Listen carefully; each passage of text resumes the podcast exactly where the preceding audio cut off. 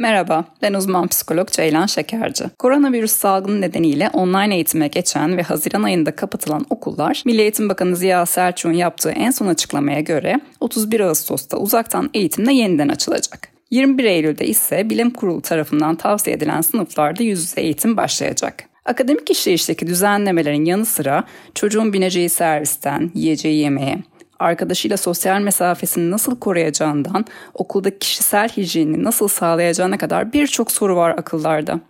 Milli Eğitim Bakanlığı'ndan yapılan açıklamaya göre okulların tüm çocuklar için sosyal mesafe korunarak ortak kullanım alanları ve sınıflarda en uygun oturma düzenleri planlanarak ve sınıflarda öğrenci sayısı seyreltilerek açılması planlanıyor. Bu açıdan bakıldığında çocuklar dışarıda olduklarından daha korunaklı ve güvenli bir ortamda bulunacaklar. Yine Milli Eğitim Bakanlığı'nın konuyla ilgili hassasiyetine dayanarak hiç kimsenin zarar görmeyeceği, risk altında olmayacağı şekilde düzenlemelerin yapılmaya çalışıldığını bilmek, çocuğunu okula göndermekte tereddüt yaşayan anne babaların yüreğine su serpecektir. Özellikle okul öncesi dönemdeki çocukların sosyal mesafe kurallarına uymakta ve maske takmakta zorluk çektiğini gözlemliyoruz. Uzun bir tatil döneminin getirdiği rahatlamadan sonra tekrar okul çerçevesine girmek bu çocuklar için biraz daha zorlayıcı olabilir.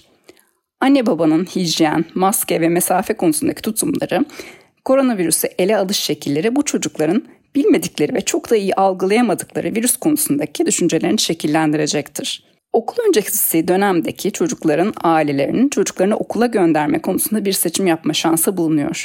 Bu noktada ebeveynin endişelerini, çocuğunu ve yaşam koşullarını iyi tartması ve bu bileşenlerin sonucunda karar vermesi en doğrusu olacaktır. Okul çağı ve sonrasında olan çocukların anne babalarının okula gönderme konusundaki endişelerini çocuklarına aktarmamaları önem taşıyor.